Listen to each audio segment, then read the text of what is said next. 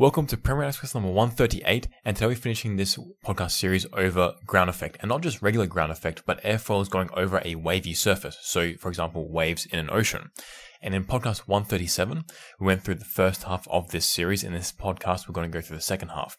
And we are going to look at the same paper again, finish off this paper called Airfoil Aerodynamics and Proximity to Ground Effect for a Wide Range of Angles of Attack. And you can find this in the link in the description. It's open access, so you can play along at home if you like, or if you're watching this on, if you're listening to this on Spotify, you can watch this on Spotify and or YouTube. And on YouTube, we have some other goodies as well. So in the last podcast, we looked at the overall effects of the wavy surface on lift, drag, and moment coefficients. So let's just quickly go through the setup again, just to remind ourselves of what it looks like. We had a NACA 4412 airfoil, which is a very common airfoil. Like that's the one that's usually used the most as a general approximation, or at least a first approximation for most aircraft wings. And we have a CFD setup here where we have the airfoil in a very big domain. That's very nice. It's um, quite a far away distance from the inlet, outlet, and the top.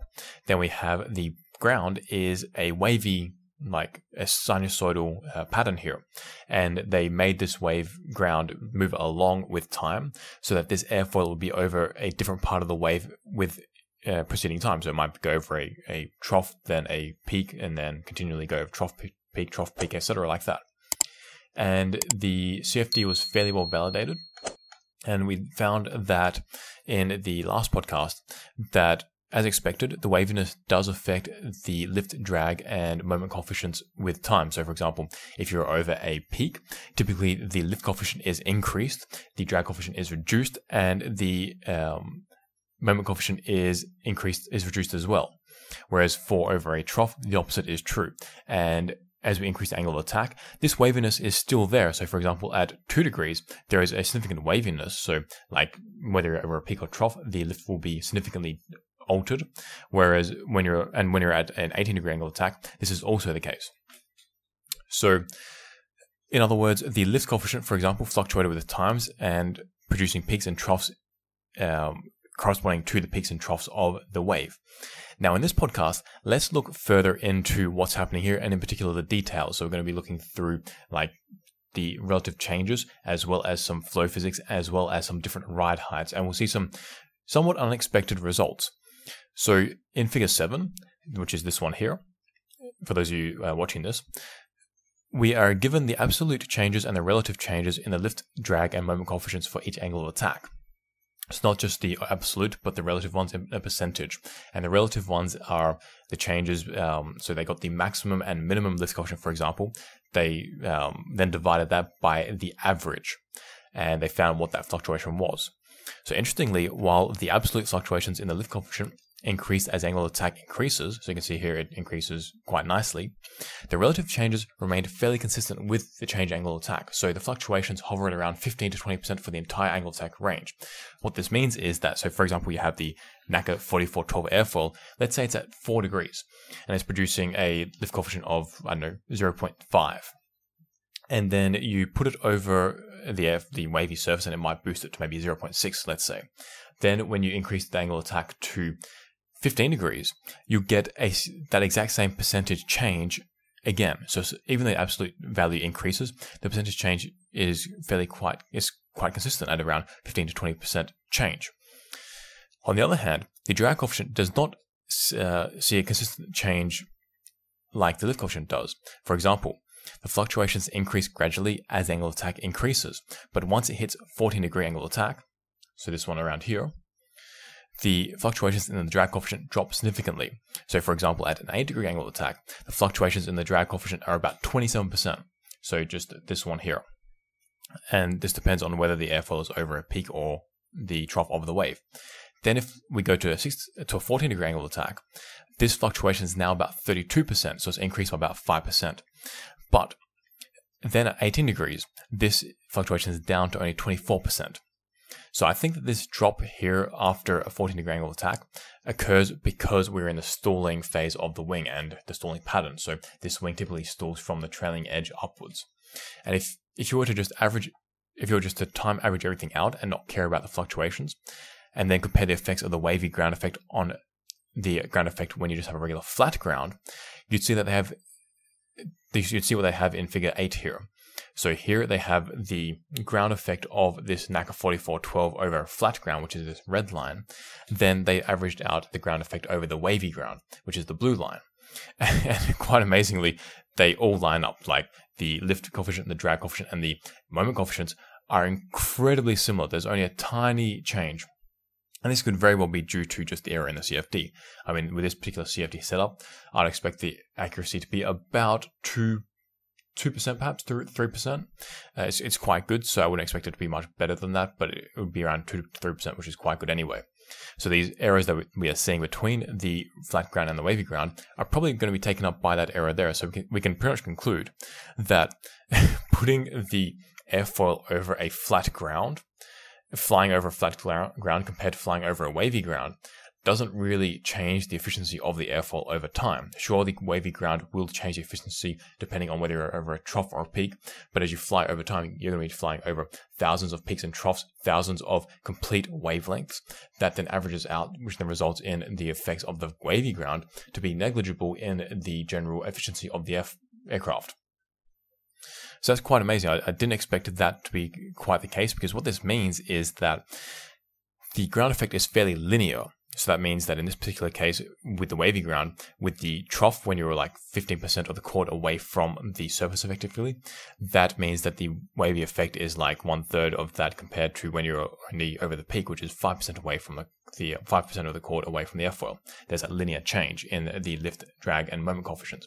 What's also interesting is that all three of these coefficients change uh, linearly changed as well. So I would expect maybe one of them to be changed, but for the, all three of them to be changed linearly, that's quite impressive as well. That's quite unexpected. That means that flying over like a ocean surface doesn't really make much of a difference to the overall efficiency of the aircraft. Now, having said that, it is important to stress that this CFD setup in this study did not take into account any changes to the waves that the airfoil has when you fly over them, nor different sized waves. So often when you have waves going in like an ocean, for example, one wave will not be the same uh, size uh, or even shape as the preceding or proceeding wave. So they'll change over time.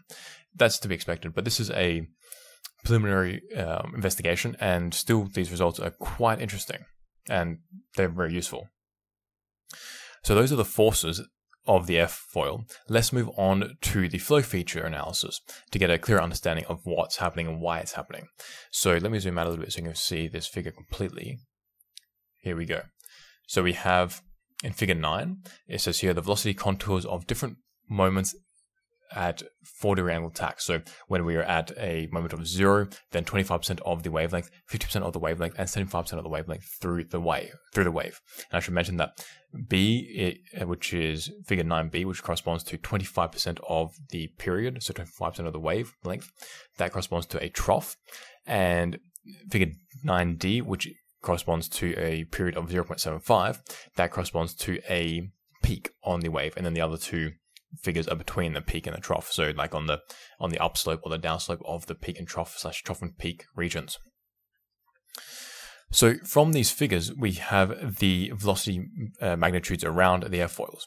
And it's a little difficult to see the changes, but a couple obvious ones include that the velocity under the airfoil greatly changes depending on whether the airfoil is over a trough or a peak. For example, in figure 9b, which corresponds to when the airfoil is over a trough, the airfoil as expected, the velocity is fairly fast here. Then in figure 9d, when the airfoil is over a peak, the velocity under the airfoil is much slower. So we can see here it's bluer, whereas here it's much more green. And if we compare these airfoils to the lift and drag coefficients plotted in figure 6, we see that figure 9b corresponds to when the airfoil experiences a drop in the lift coefficient and a rise in the drag coefficient, whereas figure 9d, which is when the airfoil is over the peak of the wave, the lift coefficient increases and the drag coefficient drops. In addition to this change, in, sorry, in addition to the change in the velocity under the airfoil, the velocity above the airfoil changes too, albeit to a smaller extent. So we can see here that like, if we compare 9D to 9B, these velocity contours sort of change a little bit the area that it, it um, moves over, it, it encompasses. When the airfoil is over a trough, for example in 9B, the velocity above the airfoil is quite a bit higher than when the airfoil is over a peak of the uh, wave. And this is an interesting phenomenon when you tie it into what is happening underneath the airfoil. And that is because in this particular situation, when the velocity drops, the pressure drops. And this is the basic Bernoulli equation that we all know and love. So we know that like the, the velocity and uh, pressure are inversely coupled. And if you want to learn more about that, on our YouTube channel, we have the Bernoulli equation explained in one of our air fundamentals videos. So when we have the airfoil is over a peak and the velocity underneath the airfoil and above the airfoil drops, the pressure increases because of Bernoulli's equation. However, from figure 6, we know that at this point, the lift increases and the drag drops. That means that the increase in the pressure below the airfoil must be greater than the increase in the pressure above the airfoil in order for that to happen. So what I mean is, because we know the lift increases, if the pressure underneath the airfoil increased to the same extent as on top of the airfoil or less, then we'd be getting a net uh, equals like net zero or net reduction in the lift. But if we get a net increase in the lift, it means that the pressure underneath the airfoil must be greater than over the top, and that increase must be to a greater extent for that to happen. That's the only way that we can get that to happen. So that tells us a lot there. So I now mentioned that the drag coefficient over the airfoil of the airfoil over the wave's peak was lower than that when it was over the trough. And I think this has to do a lot with the rear portion of the airfoil, because if you look at figures 9b and d, you'll see that even when even though the velocity in figure 9d is lower for most of the airfoil's underside, so you can see here it's a lot more bluer compared to greener for 9b. When you get to the trailing edge, the of 9d, the velocity starts to increase quite a lot, and now it starts to be greater than for 9b. So I think that there's kind of a Venturi effect happening here, and that acceleration at the rear of the airfoil means that there is a fast moving flow flowing into the free stream flow and reducing the wake size potentially. So you can see that the wake size um, is a little bit smaller, perhaps, and like not as green as for 9B. So I think that is maybe why the drag coefficient drops when the airfoil is over the peak of the wave compared to over the trough, or at least maybe one of the reasons. So let's move on now to figure uh, not figure 11, we're going to go further to figure 12. Oh no, sorry, figure 11. Let me get this figure back up here. So figure 11 shows the pressure coefficients of the airfoil over different parts of the wave, and figure 11b shows this for when the airfoil is at a 4 degree angle of attack. The final thing that these researchers looked into was the effect of the ride height on the wave's ground effect. But before we get into that, we need to see that there are slight differences in the pressure distribution over the airfoil for all angles of attack that we have here. Now in figure 12, we have what I was mentioning earlier, which is the effect of the different ride heights over the airfoil. And we have it for 0 degree angle attack, which is figure 12, and 4 degree angle attack, which is figure 13. And interestingly, they only have the lift and moment coefficients. I don't know why they don't have the drag coefficients. Um, I, that's beyond me. They maybe should have included that, but I don't know. Maybe they mimic the lift and drag coefficient, the lift and uh, moment coefficients. So figure 13 shows the lift and moment coefficients for different ride heights angle attack of 4 degrees. The ride heights change from 10% of the chord away from the ground to 100% of the, the chord away from the ground. And as expected from other ground effect research, which we did a podcast on quite a long time ago, as the ride height increases, the ground effect reduces. What's more, the waviness in the lift and moment coefficients introduced by the wavy ground also reduces. So we can see here, when we have a ride height of 100% of the chord of the airfoil, the waviness of the lift coefficient is almost negligible, like it changes almost nothing. So we can pretty much conclude that once you get like even one chord length away from the surface of the ocean, the waves don't really affect the airfoil very much. Now, I should stress that this is also for the wave sizes that they have here. If you had much bigger waves, then you might need to go further away from the ocean surface.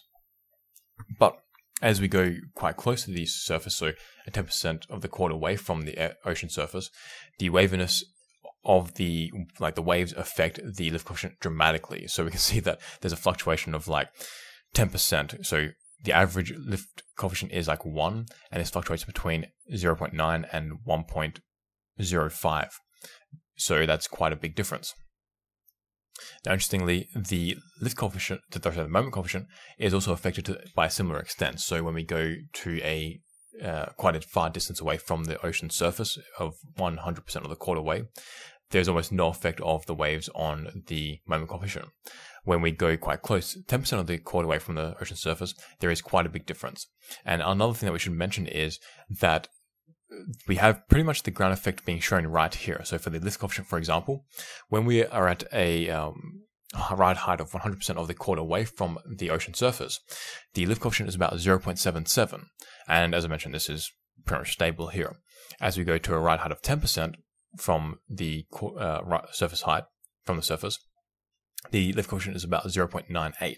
So it's increased by about 0.2, so like about 25%, 30% of the original lift coefficient uh, that we get when we are far away from the ocean surface. That's the ground effect happening right there, and it shows just how beneficial it can be for in, for flying around. It definitely increases the um, efficiency of the lift production. So that's in a nutshell how the, the ground effect works, and the waves don't really have much of an effect when you average it out, as we saw earlier. So that brings us to the end of this podcast, and I think the most surprising thing, for me at least, was how if you average out the effects of the wavy ground on the lift, drag, and moment coefficients, as I'll get to here, let me go back up to this graph here. When you average these effects out, the results are almost identical to the results of the ground effect if the airfoil is over just a flat, regular ground that indicates that there is a lot of linearity to the ground effect, which I wasn't quite expecting.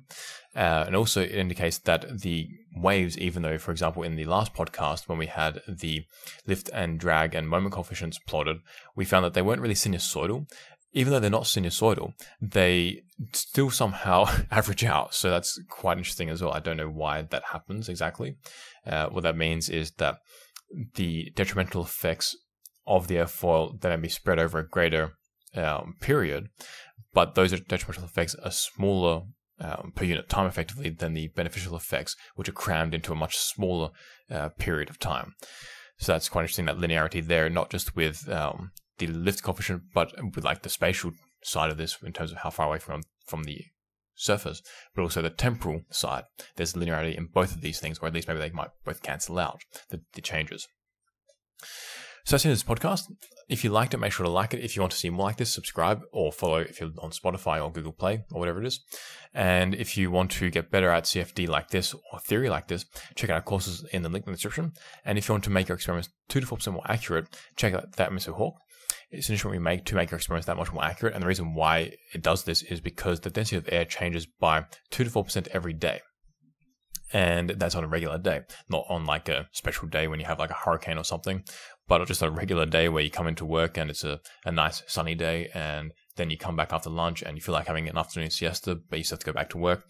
The density of air has changed already by then, by that much. And if you don't take that into account, your experiments will have that error into it to begin with. And what's more, even when you first start your experiments, you don't know what the density of air is. So if you assume it to be 1.2 kilograms per meter cubed or 1.225 or whatever it is, then that's going to be wrong because the density of air in your wind tunnel is not that. So that introduces a great error into your results. And then if you were to come back tomorrow or the next week, or the next month, the next season, those changes will be even greater. So you want to make sure to get rid of those by using an instrument that accurately measures the density of air. And the Atmosphere Hawk does that for you. What's more, we're talking about CFD here. And for example, with this research, they needed to use experimental data to validate their CFD like most people do. And if you're using your experimental data, which you don't know the density of air to, and then you try to use that to validate your CFD, there's obviously going to be a mismatch there because the CFD density that you use is very different to your experiments and you don't even know it. So that's going to mean that your CFD is going to be erroneous without even knowing it either. So that Atmosphere Hawk gets rid of that error for you. It's really, I would say, one of like the top three most important instruments you need in your wind tunnel, including a pitot-static tube. It's like that important, which most people don't have for some reason. So you can find that in the link in the description below. And I'll see you next video. Peace out, amigos.